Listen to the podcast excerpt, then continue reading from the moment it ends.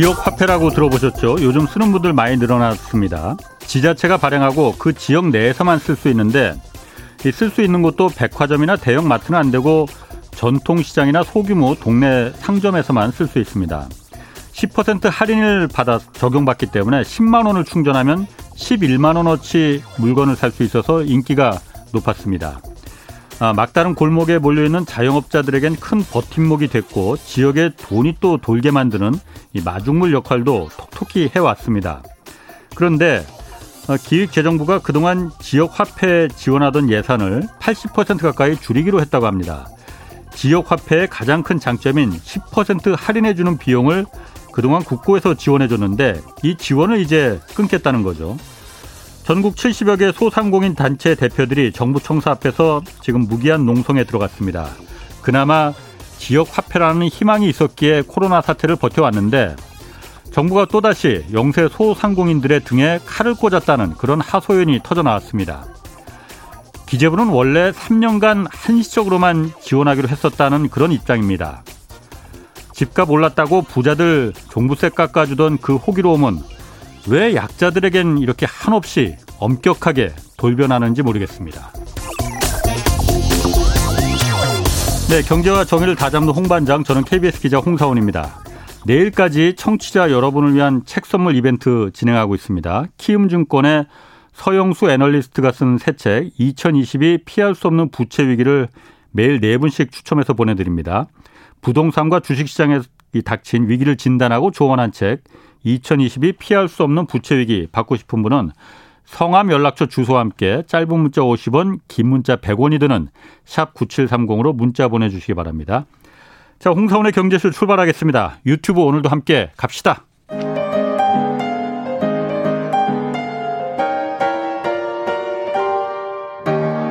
대한민국 최고의 경제 전문가와 함께 합니다. 믿을 만한 정보만 쉽고 정확하게 전해드립니다. 홍사운의 경제쇼.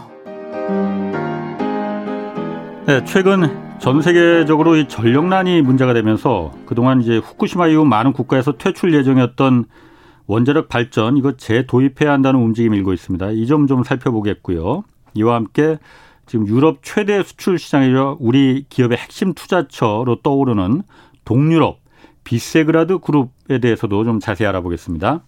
유튜브 지구, 지구본 연구소 운영자이면서 법무법인 율촌의 전문위원인 최준영 박사님 나오셨습니다. 안녕하세요. 네, 안녕하세요. 최준영입니다. 예. 그 먼저 그 유럽 전력난 그 지금은 어떤 상황인가요? 계속 여전합니까? 그러니까 유럽 같은 경우는 이제 가스 가격이 사실 핵심이죠. 예. 이제 겨울철이 다가오고 있다 보니까 예. 원래 겨울철이 되면 가스 가격은 오를 수밖에 없습니다. 난방. 수요가 많으니까. 어. 근데 이제 최근 들어서 너무 많이 올라가지고 예. 연초 대비 뭐 세 배, 네 배씩 이렇게 올랐다가 예. 이제 가격이 러시아 쪽으로부터 좀 추가적인 공급이 있을 거다, 있을 거다. 예. 그 다음에 플러스 이제 생각보다는 겨울이 덜 추울지도 모른다라는 네. 전망이 이제 있으면서 가격이 좀 하락세를 이제 네. 기록을 했었어요. 예. 지난 주까지는. 어. 그러다가 이번 주 초에 다시 또 조금씩 또 상승을 하고 있는 이제 이러한 모습입니다. 이번 주는 왜 올라가요 또? 이번 주 같은 경우는 이제 그 러시아가 예. 자기들 재, 재고를 채우기 위해서 러시아 그 서쪽으로 보내던 가스를 예. 다시 예. 이제 동 다시 동쪽으로 그러니까 예. 러시아 쪽으로 다시 지금 이제 그 가스관을 거꾸로 지금 가동을 시키고 있거든요 보면 어. 그러면서 이제 아무래도 그러면은 또 공급이 또 주는 거 아니야?라는 예. 불안감이 이제 또 들 수 있는 거죠. 그러니까 러시아가 그렇게 행동을 하는 거는 자체는 예. 이제 뭐 문제가 있는 행동은 아니에요. 그러니까 왜냐하면은 독일이 이제 생각보다 이번 주 날씨가 따뜻해지면서 독일로 보냈던 수요들이 이제 다 소모가 안 되는 거죠. 그러니까 남으니까 남은 거를 그러면 우리가 걷어서 해서 예. 우리 쪽에다가 재고를 채워놓겠다라는 어. 입장인 거죠 보면은. 예. 근데 이제 이런 흐름들이 이제 앞으로 어떻게 될지 모르겠다라는 네. 이제 불안감들은 계속 있는 거고요. 예. 실제로 이 가스 가격 같은 경우는 지금 뭐 전 세계적으로 상당히 타이트한 이제 이러한 형태죠. 그러다 예. 보니까 유럽 같은 경우는 주로 그 동안에 지난 시간에도 말씀드렸지만 비교적 저렴했던 현물 시장 가서 예. 바로 아. 사올 수 있는 아. 그런 시장의 의존도를 많이 높였는데 그 예. 현물 시장이 지금 물건을 찾아보기 어려운 시, 상황이다 보니까 유럽의 가스 가격은 계속 요동을 칠 수밖에 없습니다. 음.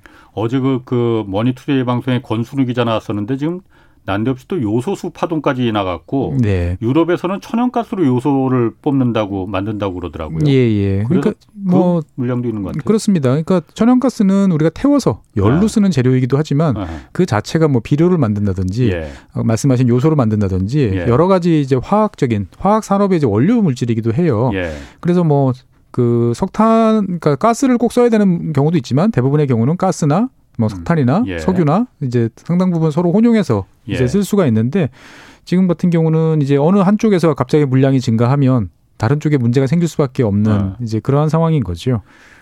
그, 그 어, 또, 그 러시아, 푸틴 러시아 대통령이 예.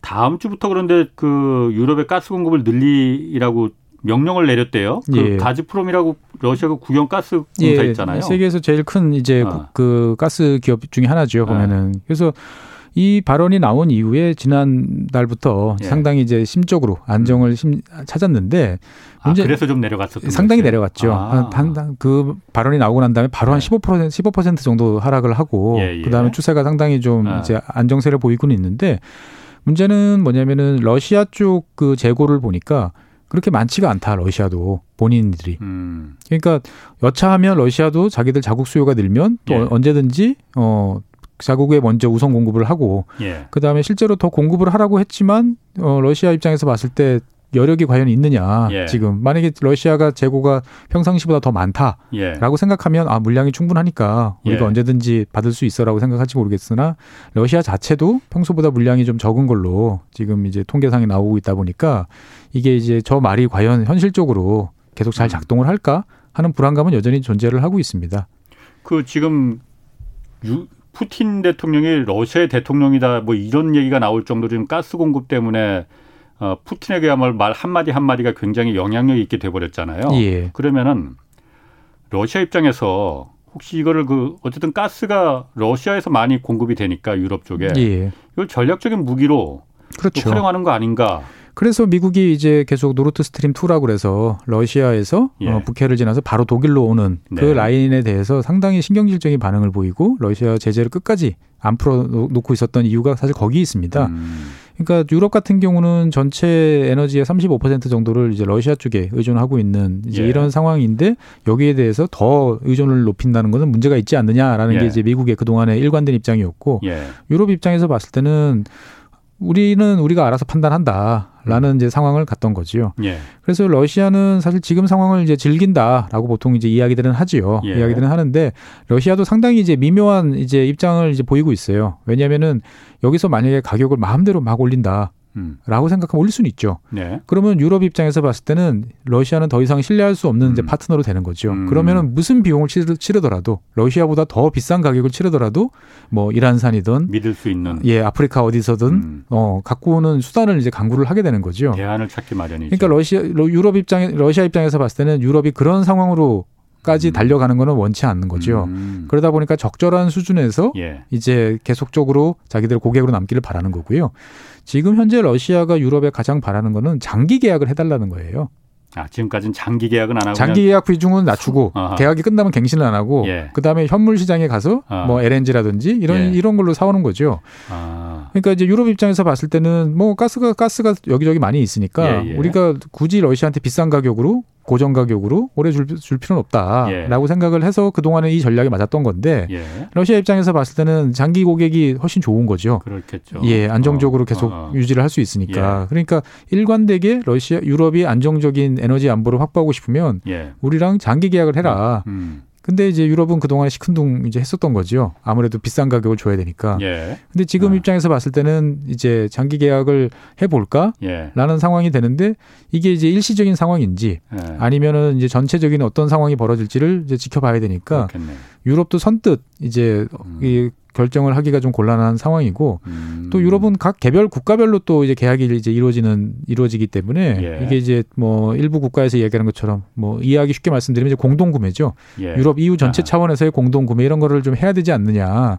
여기에 대해서도 또 국가별로 또 이해관계가 엇갈리기 때문에 예. 실제로 러시아와 유, 럽이 이제 본격적인 상호 원하는 어떤 그런 계약을 달성하는 데까지는 시간이 좀 걸릴 것 같습니다. 그렇군요. 지난번에 그최 박사님 말씀하셨듯이 우리나라는 한국 같은 경우는 카타르나 이쪽으로도 장기 계약을 맺고 있다면서요? 우리 우리는 주로 아. 카타르에서 제일 많이 들여왔고요. 그러니까. 예, 과거에는 인도네시아에서 많이 음. 들여왔고. 그러니까 유럽 같은 경우도 러시아 입장에서는 예. 충분히 요구할 수 있겠네요. 그렇습니다. 그러니까 그때 그때 하지 말고 지금 같은 상황이 또 나올 수 있으니까 예. 장기 계약 맺어 달라. 그렇죠. 그러게 아무래도 어. 서로 이제 마음 편하다라는 그러니까. 입장인데 음. 이제 유럽 입장에서 봤을 때는 이게 일시적 현상인지 예. 앞으로 계속적으로 반복이 될지라는 예. 거에 대해서 판단하기가 지금 좀 사실 어려운 면도 좀 있습니다. 그렇겠군요. 그러니까 덜커덕 지금 25년, 30년짜리 장기 계약을 했는데 2022년, 예. 23년쯤 되니까 다시 가스 가스 가격이 뭐 폭락할 수도 다시 있고. 폭락하거나 어. 뭐 훨씬 하, 하향세를 보이면 예. 이제 어쩔 수 없는 거죠. 이미 계약을 뭐 했으니까. 뭐 예. 아. 그런 이제 딜레마가 있습니다. 그 뭐 그러다 보니까는 유럽에서 지금 어 원자력 발전소 이 예. 얘기가 계속 나오고 있어요 지금 유럽뿐만이 아닙니다 뭐 어쨌든 그러니까 이제 유럽 지역에서 최근에 원자력 발전소 이야기가 이제 다시 좀 나오는 이유 중에 하나는 예. 이제 그 동안에는 유럽이 탈탄소 이제 예. 넷제로 이런 달성에 전 세계적으로 제일 앞서갔죠. 예. 그러면서 이제 석탄 화력 발전소가 첫 번째 타겟이 돼서 네. 이것을 줄이고 음. 그다음에 원자력 발전소도 안전성 이유로 이제 계속 폐쇄하는 예. 이제 이런 쪽으로 이제 가, 고 있었던 거죠. 예. 근데 이제 가스 가격이 생각보다 이제 엄청나게 오르고 예. 그다음에 가스 가격이 이제 오를 뿐만 아니고 부족해지는 거죠. 가스 예. 자체가. 음. 그러다 보니까 이제 전체 전력 가격이 이제 급등하는 이제 음. 이런 일이 벌어지니까 예. 안정적으로 전력을 좀 확보하는 게 좋지 않느냐라는 음. 입장이 이제 예. 대두가 되, 대두가 됐던 거고 예. 그다음에 공공 이제 과거서부터 지적이 되던 이유 중에 하나는 천연가스라는 게 깨끗합니다. 예. 깨끗한데 예. 이제 대기 오염 물질 같은 경우는 석탄에 비해서 훨씬 낫죠. 그렇겠죠. 근데 온실가스만 비교해 놓고 보면 예. 석탄을 100이라고 비교하면은 아. 온실 천연가스 같은 경우는 한 40 정도 되는 거죠. 음. 그러면은 우리가 만약에 지금 현재 천연가스를 석탄을 줄이고 천연가스를 두 배를 더 태우면 온실가스 발생량은 크게 줄어들지 않고 비슷한 음. 거 아니냐. 예. 그러면 이게 근본적으로 줄어들 수 있는 음. 말이 되는 거냐. 예. 이런 이제 주장이 사실 있었습니다만 예. 그동안에는 크게 이제 주장 그 주목을 못 받았죠. 음. 왜냐하면 가스 가격은 저렴하고 예. 싸고 예. 그래서 앞으로 한 30년 정도만 이제 가스를 잘 떼면 예. 그 다음부터는 그 사이에 우리가 잘 준비해서 이제 100%뭐 재생에너지 뭐 발전할 수 있을 그렇습니다. 여러 가지 기술이 아. 발전할 테니까 그 예. 징검다리로서 이제 예. 우리는 가스를 쓴다라는 음. 이제 컨셉이었는데 지금은 이제 가스 가격도 폭등하고 공급도 이제 애매해지고 추워지니까 마음이 바뀌었네. 그렇죠. 그 다음에 곰곰 생각을 해보니까 미래는 전기의 시대거든요. 예. 전기 수요가 앞으로 폭증을 할 거는 분명한 일입니다. 예. 어, 이 방송을 들으시는 분들이 생각하시는 것보다 훨씬 많이 늘어날 거예요. 예. 왜냐하면 지금은 차도 내연기관에서 직접 화석연료 떼죠. 저희가 난방도 가스로 하죠. 예. 취사도 가스로 하죠. 네. 공장에서도 뭔가 보일러를 돌리거나 이런 활동들을 직접 하는 경우들이 많죠. 음. 이런 것들이 결국은 다 온실가스 배출원이거든요. 예. 그러면 이걸 없애는 방법은 결국 다 전기로 바꾸면 제일 깨끗해요. 예. 음흠. 근데 그러려면 전기의 전기 소모량이 지금보다 두 배, 음. 많은 경우는 세 배까지도 늘어날 수 있다라는 전망들이 이제 나오는 거죠. 예. 그러면 이제 그 많은 전기를 과연 재생에너지로 다 공급할 수 있겠느냐? 예. 라는 생각이 이제 새삼 이제 들기 시작하던 차에 예. 이제 최근에 이제 가스 가격 관련한 문제들 이런 게 이제 봉착하면서 예. 이제 새삼스럽게 그 동안에 이제 다 죽었다라고 생각했던 원자력 예. 관련한 진영에서 특히 이제 프랑스를 중심으로 한 국가들이 다시 원자력도 탄소를 내뿜지 않는 어떤 그런 에너지 원인과 확실하지 않냐. 예. 그러니까 이것도 우리가 이제 그 저탄소 에너지원으로 이제 인정해야 된다라고 음. 이 주장을 하고 있는 거지요. 예. 그런데 뭐 그 부분은 제가 뭐 그 충분히 이해가 되는데 네. 어, 그런 주장이 나온 배경에는 지금까지는 어쨌든 기술적인 한계로 전기라는 게 생산은 할 수 있지만 저장이 불가능한 저장이 불가능하진 않지만 매우 어렵기 때문에 그게 그, 그 피크치를 맞추기 위해서 가장 네. 많이 쓰는 전기의 그 피크치를 맞추기 위해서 뭐 화력 발전소든 원자력 발전소든 많이 일단 공급을 충분히 해놔야 된다라는 논리였잖아요. 예. 그런데 앞으로 기술이 발전해서 전기를 저장할 수 있다면은 예. 신재생 에너지가 아무리 뭐그 수급이 불가능한 그 불안정하더라 하더라도 예. 저장해 놓을 수 있는 기술이 생기면은 네.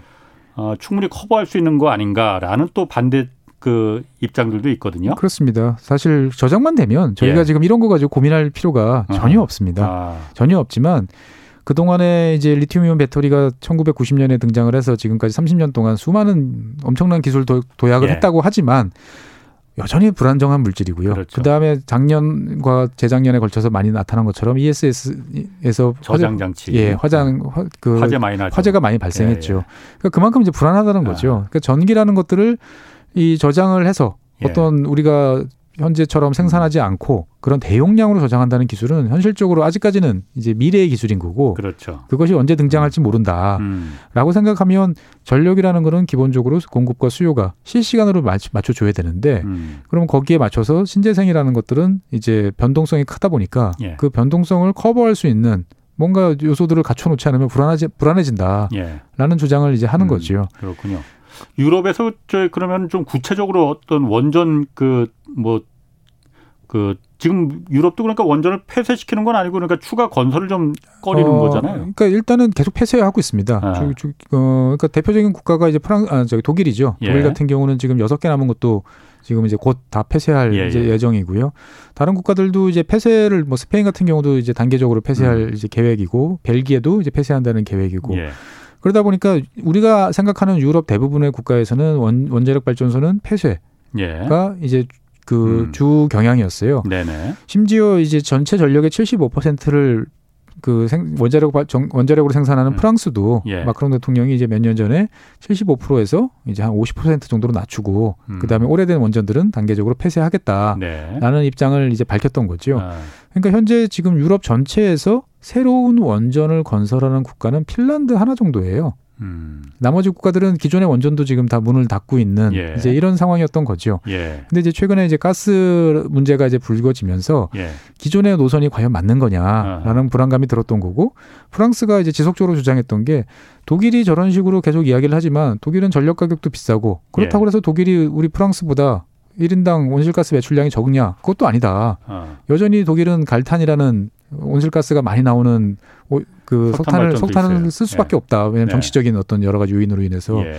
그러니까 우리는 프랑스 같은 경우는 저렴한 전기를 깨끗하게 네. 만들어서 잘 쓰고 있는데 지금까지 이런 노력들을 무위로 돌리고 다 저기를 따라간다는 거는 말이 안 된다라고 예. 이제 생각을 했었고요. 음. 프랑스의 이런 주장에 대해서 이제 동유럽 국가들 중부 유럽 국가들이죠. 이제 폴란드라든지 예. 뭐 헝가리라든지 음. 이런 국가들 같은 경우는 프랑스의 어떤 주장에 대해서 또 상당히 또 지지하는 또 음. 그런 입장을 또 보이고는 있습니다. 왜냐하면 이제 이들 국가들은 전통적으로 이제 석탄이 좀 많이 나오고 석탄을 많이 떼던 이제 그런 예. 국가들이거든요. 아.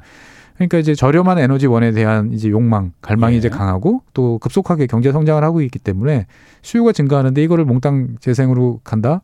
라고 생각하면 네. 답답한 이제 상황이었던 음. 거지요. 음. 그래서 이제 얼마 전에 프랑스가 이제 체코, 핀란드, 헝가리 등 이제 10개국과 더불어 가지고 예. 원자력을 기후 변화에 대응할 수 있는 요소를 활용해야 된다. 그리고 자국도 프랑스도 여기를 위해서 10억 유로 이상 이제 돈, 돈을 음. 투자를 해 가지고 예. 이제 원전 다시 차세대 원전 개발에 이제 나서겠다.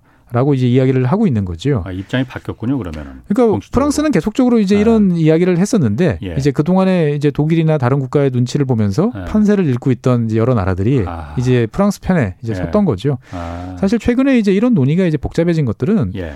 어, 이유가 올해 말까지 이제 예. 텍, 그린 텍소노미라고 그래 가지고 이제 그린 이거는 그린 기술이야. 녹색 청정 기술이야. 예. 아니야라는 이제 딱지를 붙이는 작업을 지금 하고 있어요. 음. 그래서 이 딱지가 붙지 않은 기술에 대해서는 유럽 내 금융기관들이 자금 지원이라든지 투자를 할 수가 없어요. 예. 어, 그러다 보니까 예 그러다 보니까 이제 LNG 발전이 그러면 천연 저기 친환경이냐 아니냐 예. 그린이냐 아니냐를 놓고 다툼이 있고 아. 원자력 같은 경우도 이제 갈등이 많은 거죠. 원자력은 딱지를 어느 쪽으로 붙였어요 그러면? 그러니까 지금 되게 애매한 상태예요 지금. 예. 그래서 그 이유가 지금 상당히 이제 골치를 앓고 있는 거죠. 아. 그래서 천연가스 같은 경우는 이제 배, 배출량이 뭐 어느 정도 온실가스 네. 배출량이 얼마 이상의 기술을 적용했을 경우에는 예. 몇 년도까지는 친환경으로 인정해 주겠다는 정도로 이제 정리가 되고 아. 있고요. 이 원자력 같은 경우는 이제 아직까지 정확하게 결론이 이제 나, 음. 오지 않은 이제 이런 상황인 거죠. 그린이다 아니다 아직 그러니까 규정은 안 했군요. 그러면은. 그렇죠. 그러니까 이제 아. 이 규정에 따라서 유럽 내에서 이런 에너지와 관련된 투자가 예. 어느 흐름으로 갈지가 이제 결정이 되다 보니까 예. 상당히 이제 민감한 이제 주제예요. 그러니까 음. 국가가 100% 투자를 해서 우리끼리 알아서 간다라고 할 수도 있지만 이제 다들 덩치가 커져 있다 보니까 민간 부문에서 여기에 대한 자금이 이제 꾸준하게 유입이 돼야 예. 이제 이런 산업들이 관련적으로 뭐 발, 발전하든지 유지될 수 있는데 이제 그렇지 않은 사업에 대해서는 이제 뭐 ESG 투자나 이런 관점에서 봤을 때 예. 이제 하지 마라라는 예. 식으로 가다 보니까 예. 상당히 이제 지금 민감한 상태인 거죠. 그렇군요. 그러니까 프랑스 입장에서 봤을 때는 이 기회를 활용해서 그 동안에 음. 이제 열세였던 이제 원자력에 대한 음. 이제 그린 이제 인증을 예, 예. 좀 한번 도모를 다시 해보는 음, 그, 그런 상황이라고 이제 보시면 되겠습니다. 그럼 어쨌든 지금 원자력에 대해서 이렇게 그 좀 줄이자 폐쇄하자 이런 움직임이 났던 게 어쨌든 일본 후쿠시마 사태 때를 비롯된 거잖아요. 그렇습니다. 그럼 일본이나 미국은 어떤 상태입니까 지금? 그러니까 이제 일본 같은 경우는 단계적으로 그때 다 폐쇄를 했다가 아, 일단은 문을 그렇지. 다 닫고 안전 예, 정비를 예. 하고 시설 어. 개보수를 한 다음에 예. 이제 하나씩 하나씩 이제 예. 다시 가동을 이제 시작을 하고 있습니다. 그래서 뭐 0% 0%에서 지금은 아마 한 7% 정도까지는 다시 올라왔던 걸로 기억을 하고 있어요. 그래서 뭐 일본 정부 같은 경우는 한 20% 정도는 이제 유지를 한다라는 예. 이제 컨셉을 이제 가지고는 있는데 예. 실제로 이제 재가동 과정에서 이런저런 문제들도 생기고 예. 어 그 동안에 잘 드러나지 않았던 여러 가지 이제 문제점들이 다시 불거지면서 계획대로 예. 지금 이제 빨리 이제 가동을 이제 재개하지는 못하고 있는 이제 이런 상황이고요. 음.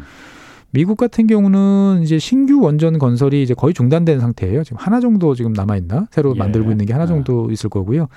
기존의 원전들을 이제 줄줄이 지금 폐쇄하고 있는 상황이에요. 예. 미국 같은 경우는 왜냐하면은 경제성이 없어요.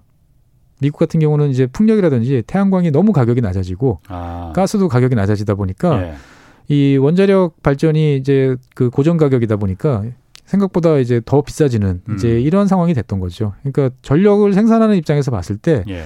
원자력이 비싼 전기가 구매될 가능성이 점점 낮아지는 거죠. 아. 그러니까 내가 전기를 생산해봐야 예. 이게 팔리지가 않으면 헛돈 쓰는 거지 않습니까? 예. 그러니까 이제 경제적으로 봤을 때 이제 이거를 더 개보수해서 오래 쓰는 것보다 예. 문을 닫는 것을 이제 선택을 하게 되는 거지요. 음. 그러다 보니까 전 세계적으로 이제 우리가 생각하는 주요 선진국들이라고 부르는 나라들에서는 대부분이 원자력 발전소는 이제 뭐 단기간에 폐쇄는 다 끝나지는 않지만 줄어드는 추세였고 예. 신규로 이제 증가하는 이제 이런 곳은 이제 중국, 그 다음에 러시아, 그 다음에 뭐 인도, 음. 뭐 이제 이런 이제 이런 국가들 위주로 이제 증가하고 있는 이제 이런 상황이었던 거죠 보면은.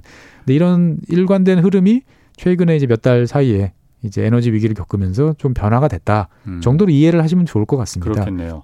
그 오늘 아침 기사 보니까 중국에서 그 이게 공식 발표인지 아닌지 모르겠는데 네. 150기 원전을 추가로 건설하겠다 이런 예. 기사가 나왔어요. 예, 맞습니다. 150기 정도를 이제 어. 건설을 하겠다라고 어. 해서 우리는 이제 깜짝 놀라서 어.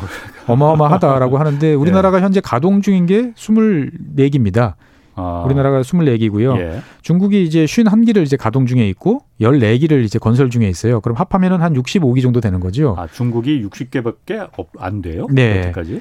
그래서 어. 중국이 만약에 지금 이제 60기 정도를 가동을 하고 예. 거기다 150개 정도를 얹어서 한 200개 정도를 아. 이제 200기 정도를 가동을 하더라도 예. 중국 입장에서 봤을 때는 전체 이제 향후 증가할 수 있는 이제 전력 예. 그다음에 석탄을 치우고 이렇게 되면은 아마 비중이 한 20, 20% 정도 원자력이 음. 라는 정도 수준밖에 안 돼요. 아, 원전을 20, 200기를 가동해도 중국 전체 에너지 전력 소모의 20%밖에 충당을 못 해요. 네, 못 합니다. 보면은. 그러니까 중국이라는 나라가 그동안에 석탄을 통해서 엄청나게 많은 에너지를 이제 조달을 하고 있었다라는 것을 이제 알 수가 있는 거죠. 네. 그리고 이제 미래에는 지금보다 더 많은 에너지를 쓸 수밖에 없으니까 예. 그러면 더 전체 전력 소모가 이제 증가하면 수요가 증가하면 예. 원자력 발전소를 그렇게 짓는다 하더라도 이제 상당히 이제 비중은 우리 생각보다는 낮게 유지되는 네. 거지요. 그래서 중국 같은 경우는 이제 원자력 발전 기술을 이제 과거에 러시아도 의존을 이제 하고 했다가 최근 들어서는 이제 프랑스를 중심으로 한 음. 유럽형 이제 유럽 3세대라고 부르는 이제 이 원전 기술을 이제 라이센스를 이제 받아왔어요. 예. 그래서 뭐 광둥선이나 이런 곳에서 이제 건설을 하고 근데 프랑스 업체랑 같이 이제 유지 관리 운영을 하고 있습니다. 음. 그러면서 노하우를 지금 축적을 하고 있어요. 그래서 이제 만약에 150기 정도를 중국이 이제 유럽형으로 이제 건설한다라고 가정을 하면 말 그대로 이제 규모의 경제가 이제 달성 가능해지는 거죠. 음. 그러니까 유럽 같은 경우는 원자력 발전소를 새로 지금 건설하기 쉽지 않은 이유 중에 하나는 예. 이제 프랑스가 주도를 해서 만들었던 유럽 유럽형 이제 신규 원전들을 건설을 잘 안 하다 보니까 예. 과거의 건설 노하우나 실력이나 이제 이런 걸 가지고 있던 사람들이 다 은퇴를 하고 음. 그다음에 거기와 관련된 관련된 산업 생태계가 상당히 약해져 있던 상황이죠. 예. 그러니까 이거를 새로 원자력 발전소를 하겠소라고 그러면은 옛날 생각을 하면 그래 건설 기간은 한 7년에서 8년 뭐 비용은 뭐 100억 유로 뭐 이렇게 음. 대충 추산을 해서 예. 사업을 함, 했는데 음. 사업이 예정대로 안 되는 거예요. 음. 그러니까 핀란드 같은 경우도 지금 당초 생각했던 것보다 사업 기간도 증가하고 예. 비용도 폭증하고 음. 이런 이제 어려움을 겪고 있는데 예. 그러니까 규모의 경제가 달성이 안 되니까 아. 이제 그런 어려움을 겪고 있는 거죠. 예. 근데 이제 독, 뭐 중국이 정말 150기를 아. 이런 식으로 단기간에 이제 밀어붙이겠다. 라고 예. 생각을 하면 이제 비용이라든지 뭐 그렇겠네. 뭐 공기라든지 이런 걸 상당히 표준화시켜서 예. 안정적으로 이제 끌고 갈 수 있는 거지요. 예. 그러니까 이제 안정성 그것이 정말 잘 가동이 될 것이냐라는 음. 문제를 이제 일단은 제쳐놓고 나면 이제 중국 입장에서 봤을 때는 이제 새로운 어떻게 보면은 경쟁력 있는 산업을 하나 이제 육성할 수 있는 음. 이제 기회를 갖게 됐다라고 볼 수도 있는 거죠. 그 사실 그 중국 이 원자력 발전소라는 게 냉각수가 많이 필요하니까 바닷가에 주로 있잖아요. 우리나라도 마찬가지지만. 네. 그러다 보니까 중국 동해안 그러니까 우리나라로 치면 서해안 예. 서해 위주로 해서 쭉 다닥다닥 붙어 있잖아요. 그렇습니다. 그러니까 뭐, 뭐 사실 강에도 할 수 있어요. 그때 큰 네. 강, 뭐 양장, 큰 강들이 많으니까 예, 예. 할 수는 있지만 이제 전력 수요가 가까운 곳에 배치를 하는 게 아무래도 이제 여러모로 편리하죠. 그러니까 중국은 이제 연안 지역이 대부분 제일 발전한 지역이고 예. 전력 수요가 높은 지역이니까 그 지역에 건설하는 게 사실 제일 합리적이고 예. 말씀하신 것처럼 이제 대량의 냉각수나 이런 예. 문제들이 있기 때문에 해안가로 이제 붙일 예. 수밖에 없는 거죠. 보면은. 그래서 제가 그 보면서 이제 앞으로 150개를 뭐 정말 더 지을지 안 지을지 모르겠지만 짓는다면은 그것도 역시 중국 동해안 우리 서해 쪽에 다닥다닥 또 지을 가능성이 높은데 네.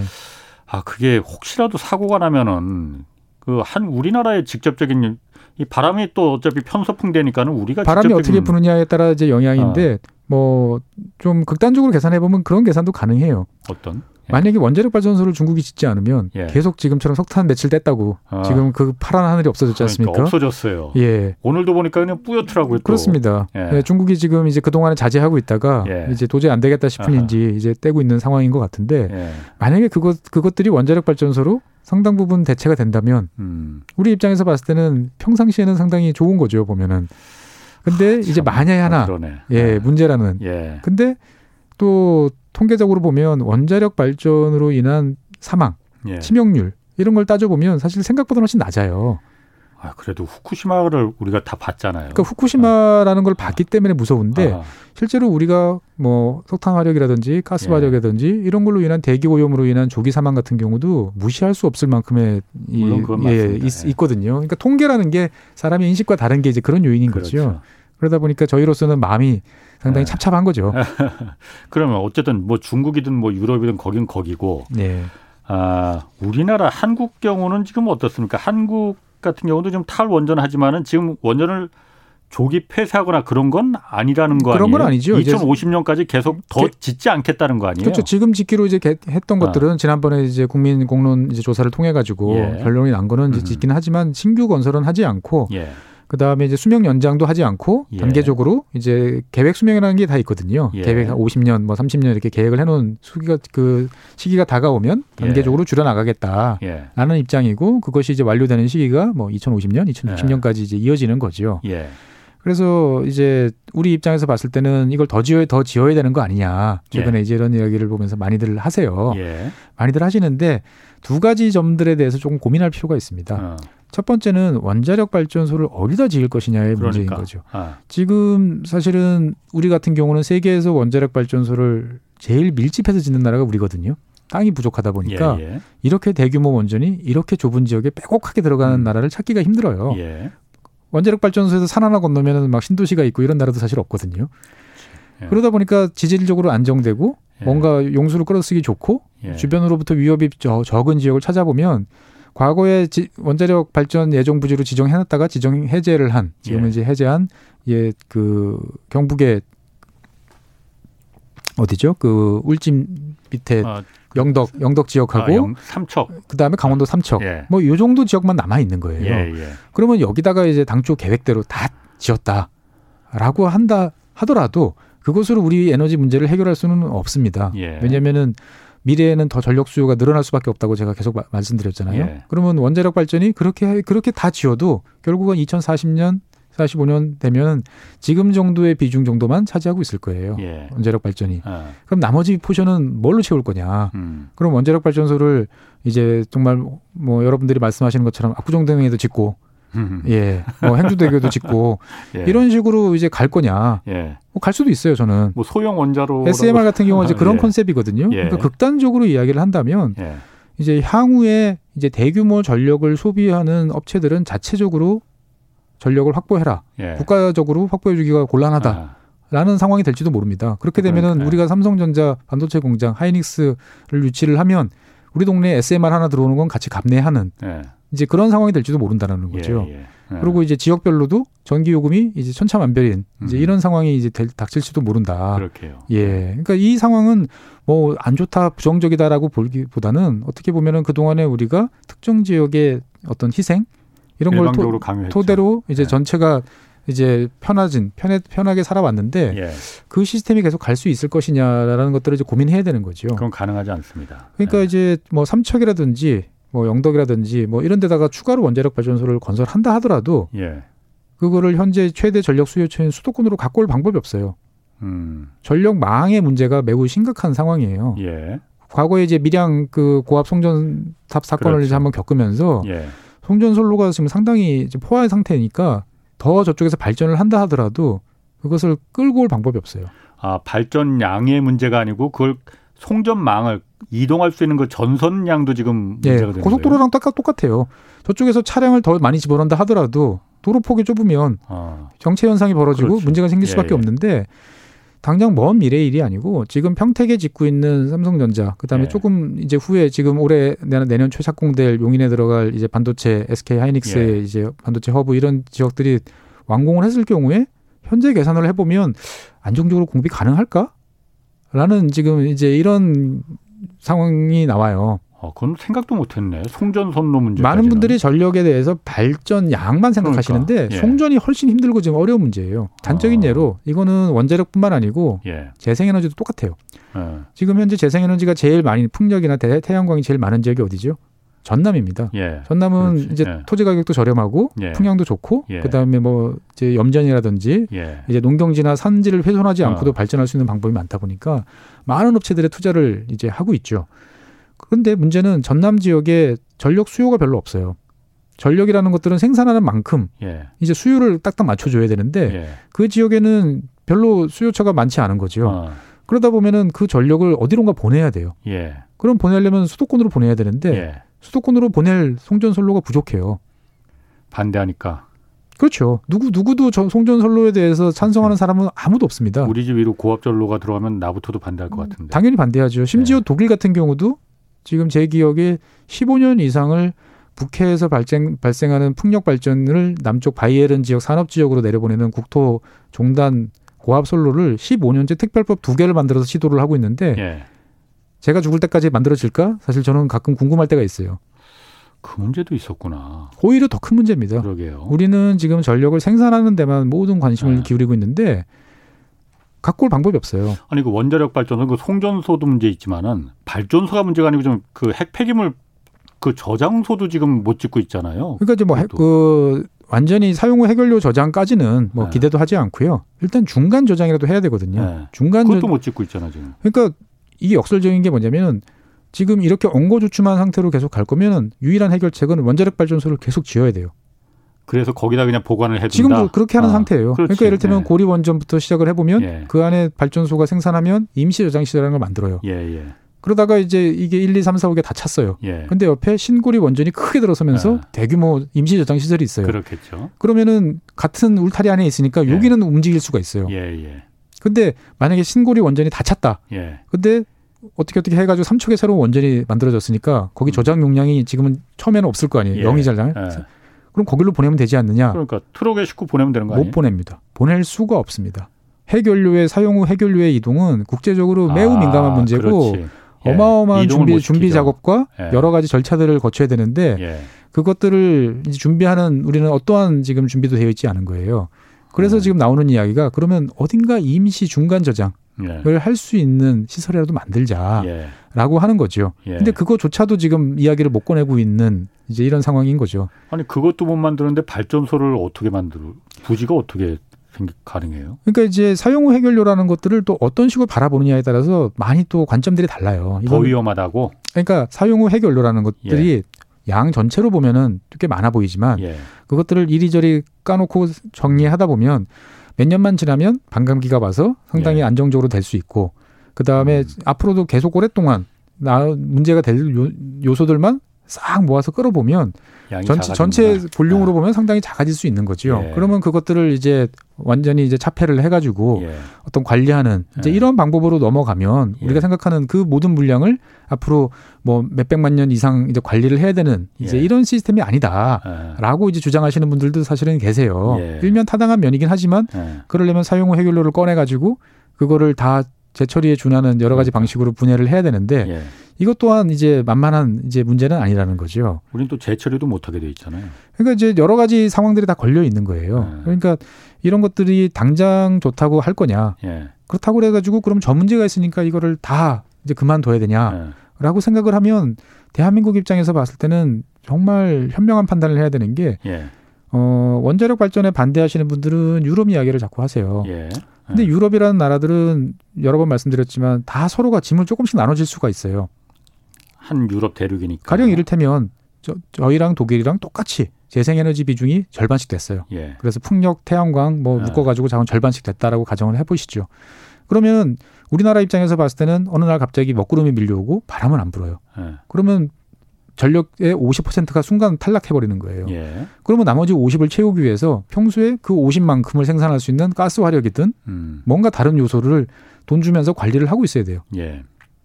항상 30분 음. 내로 가동이 될 만큼의 이 용량을 관리를 하고 있어야 되는 거죠. 예. 근데 독일 같은 나라는 현재 보면 유럽에서 전체적으로 가동 예비력이 가장 낮은, 낮은 나라예요. 어. 스탠바이 하고 있는 예비력이 제일 적어요. 예. 그 말은 뭐냐면은 다른 나라의 힘을 빌리는 거죠. 프랑스에서 옆, 옆에 체코, 어. 뭐 프랑스, 어. 네덜란드, 뭐 주변에 있는 나라들로부터 예. 필요하면 땡겨올 수 있으니까 예. 자기들은 50이 아니고 한 10이나 15 정도만 유지하고 있으면 되는 거죠. 예. 그러니까 유럽의 사례를 보고 우리도 그렇게 하면 된다라고 하지만 우리는 우리의 짐을 몽땅 우리 혼자 져야 돼요. 그러니까 이거는 섬이나 마찬가지 섬이에요. 그러다 예. 보니까 이거를 저쪽이 되고 있으니까 우리는 이렇게 하면 된다라고 이야기하는 것도 무책임한 거고요. 예. 그렇다고 그래서 그렇다고 그래서 과거의 방식이 맞으니까 우리는 그냥 그 방식대로 가자라고 하는 것도 무책임한 이야기라는 거죠. 그러니까 결국은 이제 K 스타일의 K way를 음. 새로 이제 만들어 나가야 되는 건데 음. 우리는 그런 면에서 봤을 때 보면 어떻게 보면 참 최악의 이제 입장이라는 거죠. 음. 이제 제가 최악의 입장이라고 말씀드리는 건 뭐냐면 유럽 같은 경우는 대부분 1990년을 이제 기준으로 이야기를 합니다. 우리 탄소 배출량 얼마 줄여야 돼? 그러면 예. 90년 대비 몇 프로, 아. 몇 프로 이렇게 이야기를 해요. 예, 예. 근데 1990년이라는 숫자를 잘 들여다보면 독일 같은 경우는 동독, 소독이 이제 89년에 통일이 됐잖아요. 네. 그러고 나면은 이 동독에 노후되고 쓰레기 같은 거의 사용 가치가 없던 네. 시설에서 내뿜던 그 시설까지 다 예. 자기 통계로 잡히는 거예요. 아. 그러니까 그 시설만 다 치워도 예.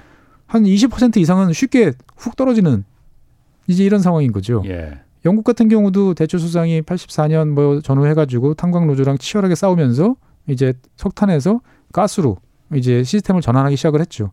그게 이제 효과를 발휘하기 시작한 게 90년대 정도부터거든요. 예. 그러면은 이제 그 전까지는 계속 석탄을 내뿜으면서 나오던 통계가 90년대부터는 갑자기 이제 확 음. 떨어지는 거예요. 자연스럽게 떨어지는 거예요. 예. 대한민국은 별로 그럴 그렇게 자연스럽게 떨어질 게 없어요. 계속 올라갔으니까. 계속 올라갔고 그 동안에 우리는 에너지 효율 산업 현장 같은 경우는 계속 에너지 효율을 높여야 된다라는 네. 정부나 규제나 여러 가지 노력들을 많이 했던 거죠. 예. 그래서 전 세계에서 가장 에너지 효율이 좋은 장비들로 지속적으로 교체를 해봤어요. 예. 그러면서도 산업은 계속 성장하다 보니까 전체 배출량은 늘어났던 게 그래서 국가적으로 봤을 때 음. 2018년이 정점 아니냐.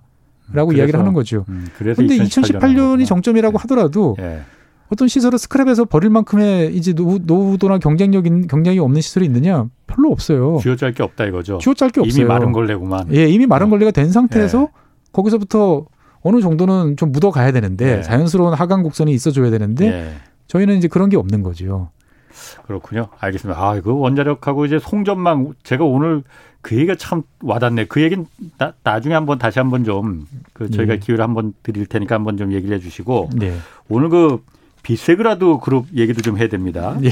그 주제 좀 바꿔서 유럽 순방 그 중에 이제 문재인 대통령 마지막 순방 국가 지금 헝가리에서 비세그라드 그룹이라는 것과 이제 그 그 협력 강화 방안을 논의 중이라는데 네. 일단 비세그라드 그룹 저는 처음 들어봤거든요. 아 처음 들어봤어요. 네. 이 비세그라드 그룹은 국가 간 연합체입니다. 그냥 예. 경제 협력체 정도라고 생각을 하시면 되겠고요. 예. 어, 비세그라드는 지명은 이제 그 헝가리에 있는 동네 도, 시의 이름입니다. 음. 근데 이제 그 레닌그라드 이런 예, 것처럼 그런 것처럼 이제 그런 지역이에요. 근데 이제 예. 이왜이 동네가 중심이 됐냐면은 예. 어 14세기 정도부터 이제 지금의 헝가리, 예. 당, 예, 폴란드 뭐 예. 이런 지역의 국왕들이 모여가지고 예. 우리가 공동으로 이제 뭔가 대처해보자.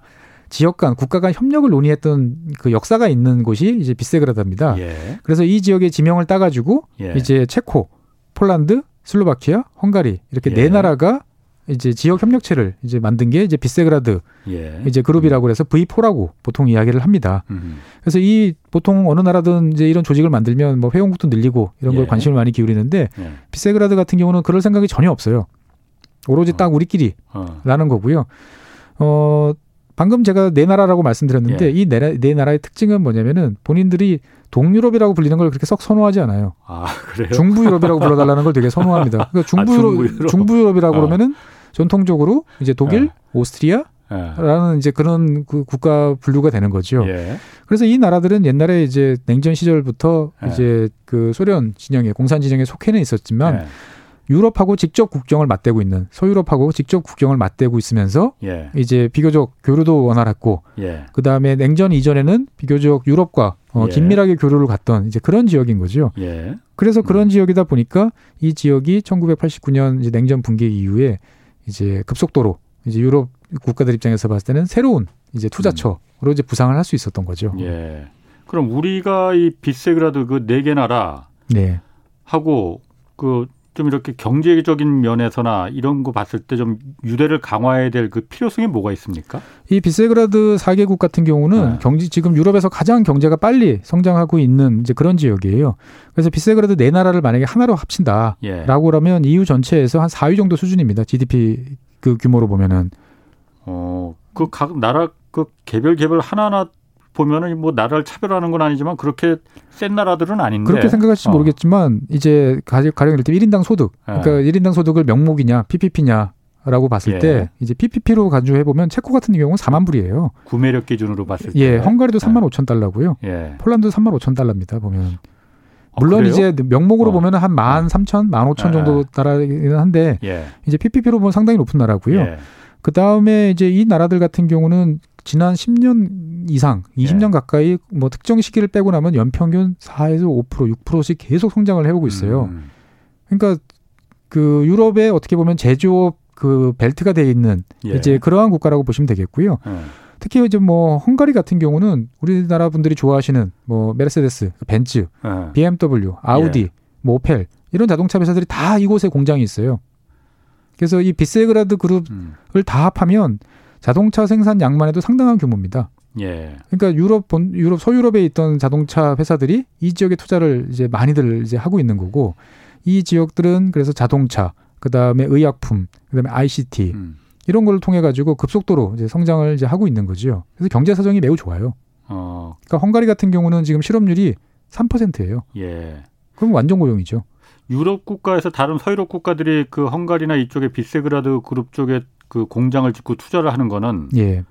이유가 인건비 때문입니까? 일단은 그러면? 인건비가 저렴하죠. 아, 인건비가 아, 저렴하고 그다음에 어. 국가적으로도 이제 해외 투자를 유치하기 위해서 예. 이제 강력한 인센티브들을 이제 부여를 해주고 있고요. 예.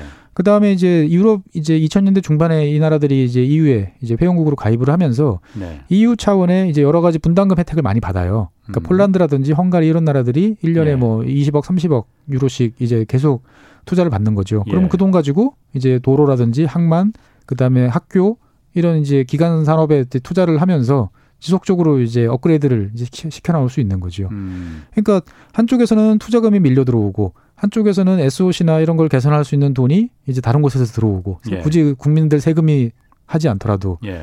그리고 이제 국민들은 다 공장에서 나름대로 안정적인 일자리를 가지고 예. 이제 일할 일할 수 있고 그러다 보니까 이제 경기가 이제 잘 돌아가는 거지요. 음. 그러다 보니까 우리나라 같은 경우도 이제 유럽 진출을 하겠다라고 예. 생각하면 EU 영내에다가 공장을 지어야 되는데 예. 그런 면에서 봤을 때 뭐 헝가리라든지 이런 지역들이 최적지로 이제 꼽히는 거지요.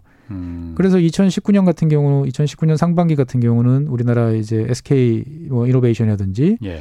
그 다음에 삼성 SDI라든지 이런 예. 2차 전지 기업들이 대규모 투자를 헝가리 쪽에다가 이제 했죠. 예. 왜냐하면 자동차 회사들이 여기 몰려 있으니까 아, 아. 거기에 공급할 수 있는 전기차 이제 그 관련된 그렇겠네요. 설비들을 이제 예. 만드는 거죠. 예. 그러면은 이제 유럽 입장에서 봤을 때 보면은 영내니까 예. 세금도 없어요. 예. 그다음에 인건비가 저렴하니까 예. 어, 상대적으로 가격 경쟁력도 생기죠. 음. 그러다 보면 유럽 입장에서 보면은 이 비세그라드 4개국 같은 경우는 그 물리적으로도 가깝고 그러게요. 과거적으로 아. 과거 역사적으로도 유대가 이제 있고 예. 낯설지 않은 국가고 예. 그다음에 이제 룰도 같은 룰을 EU에 관련된 룰을 통하고 예. 그럼 당연히 이제 이 지역에 투자하는 게 맞는 거고 음. 이 지역은 경제 성장을 이제 계속 할 수밖에 없는 이제 이런 음. 상황이라는 거지요. 그래서 이제 뭐 중국이랑 우리나라 같은 경우도 이제 유럽에 투자한다라고 그러면 사실 이제 이 지역에 투자하는 게 가성비가 좋은 걸로 지금 되고 있는 거죠. 그 가성비가 좋을 뿐더러 지역으로 그 지정학적인 그 위치로 딱 봤을 때도 자기들을 이제 동유럽, 동유럽이라고 부르지 말고 중부 유럽이라고 불러달라고 하잖아요. 예.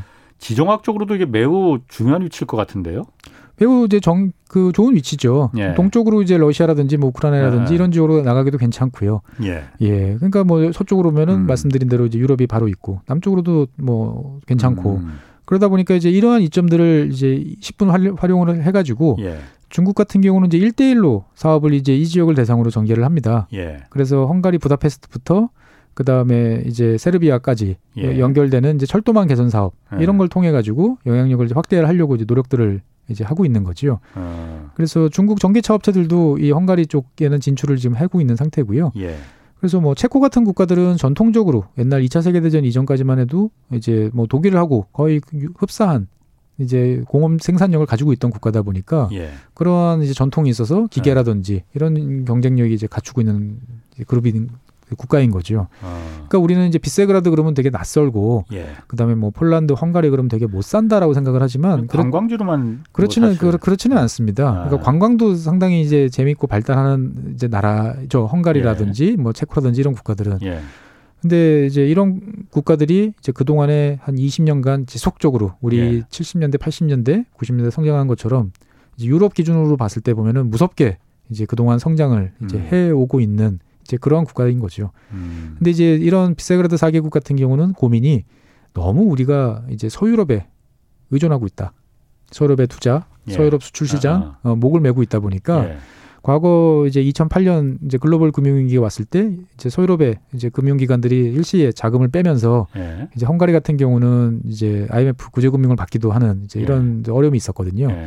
그러다 보니까 이제 수출 시장 다변화, 그 다음에 자국에 대한 이제 투자를 좀 다른 쪽에서 받았으면 좋겠다라는 예. 생각들을 많이 하고 그 타겟이 이제 동방 정책이죠. 동쪽으로. 그래서 음. 중국, 우리나라, 인도, 싱가폴 뭐 이런 나라들에서 이제 투자를 해줬으면 좋겠다라고 예. 이야기를 하는 거죠 보면은. 아, 이번에 그러면 그 문 대통령이 가서 협력하는 방안도 그런 서로 간의 이해관계가 맞아 떨어졌기 때문에 그렇습니다. 우리나라 같은 경우도 이미 이제 상당히 많은 투자를 이제 하고 있고 예. 어, 발을 들여놓은 상태고 이것들을 예. 이제 더 확대를 해서 예. 이제 유럽이나 이런 곳에 수출을 더 하는 게 나쁘지 않은 거죠. 음. 그러니까 비세그라드를 다 합하면 이제 우리나라가 이제 유럽에 수출하는 것 중에 독일 다음 정도가 이 비세그라드 4개국이에요. 이 나라를 이 여기를 하나로 묶으면. 그러니까 우리나라에 물건을 수출하는 게 아니면 투자하는 게. 우리나라 수출한 게요. 우리나라가 아, 우리나라 유럽에 그 수출하잖아요. 체코에 그렇게 많이. 왜냐하면 거기가 이제 중간재가 들어가는 거지 않습니까? 그러면 거기서 가공해서 아 완제품이 아니라 중간재. 예, 우리가 아, 중국에 수출하는 것도 그런 예, 상태지 예, 않습니까? 예, 중국의 예. 완제품이 아닌 뭐 그렇죠. 중간재를 수출하면 예, 예. 중국에서 그거를 최종 아. 상품으로 만들어서 유럽이나 아. 미국에 수출하는 것처럼 이제 이 지역이 유럽 차원에서 보면 이제 그런 역할을 해주는 곳이죠 보면은. 아. 그러면 우리 기업들 같은 경우에 여기에 지금 구체적으로 그러면은 아, 일단 그것도 궁금해요. 만약 예를 들어 유럽 지역에 EU 지역에 네. 공장이 있으면은 네. 어, 그 지역에서 생산하는 건 당연히 뭐그 관세 혜택이나 이런 게 당연히 있죠. 있겠죠. 예, 대신 이제 표준적인 그 뭐 안전 기준이라든지 예. 여러 가지 규정 이런 것들은 다 따라야 되는 거죠. 예. 예. 그러니까 뭐 안전 기준을 낮춘다든지 뭐 이런 식으로 음. 뭐 직원들의 월급을 후려친다든지 이렇게 할 수는 없어요. 예, 예. 그렇게 할 수는 없지만 이 지역 같은 경우는 상대적으로 아주 예. 저렴한 이제 인건비를 오랫동안 유지를 해왔던 이제 예. 그런 지역이고 그에 비해서 이제 인력들의 수준들은 예. 괜찮은 이제 그렇죠. 이런 예, 양질의 인력들을 보유하고 있는 국가들이었기 때문에 예. 이제 많은 많은 국가들이 투자를 이제 했던 거죠. 아, 지금 우리 기업들이 더 여기 지금 들어갈 그런 계획 같은 것도 있나? 그렇죠. 그러니까 유럽으로 어. 뭔가 진출을 하겠다. 유럽이 장벽을 쌓겠다라고 네. 하면 결국은 이제 국내에서 생산하는 것들은 우리나라 대한민국의 인건비는 더 이상 세계적으로 저렴하지는 결코 그렇죠. 않죠. 유럽 수준이랑 예, 예. 비슷해요. 예. 이제 그런 면에서 봤을 때 보면은 가까운 지역에서 이제 관세라든지 음. 뭐 여러 가지 혜택도 보고 예. 그다음에 저렴한 인건비를 활용할 수 있으면서도 예. 그다음에 뭐 괜찮은 노동력을 활용할 수 있는 예. 그리고 정치적 리스크도 뭐 크지 않은 이런 예. 국가를 선택할 수밖에 없는 거죠. 아, 그런 인프라 산업 인프라 같은 것도 여기는 그러니까 충분히 되나 보죠. 많이 그러면? 이제 투자를 하고 있고요. 예. 아까 말씀드린 것처럼 이제 EU에서 예. EU 같은 경우는 각 지역에서 각 국가별로 분담금을 걷어서 음. 낙후된 지역들에 투자를 많이 해줍니다. 음. 그래서 그 혜택을 이제 90년대 같은 경우는 스페인이나 그리스 이런 나라들이 엄청나게 많이 받았고요. 2000년대 중반 이후부터는 지금 이제 비세그라드 4개국이 이제 많은 혜택을 보고 있는 거죠. 예, 오늘 말씀 감사합니다. 지금까지 최준영 박사 함께했습니다. 고맙습니다. 네, 감사합니다. 자, 여기까지 하겠고요. 저는 내일 다시 찾아뵙겠습니다. 지금까지 경제와 정의를 다잡는 홍반장 홍사원의 경제쇼였습니다.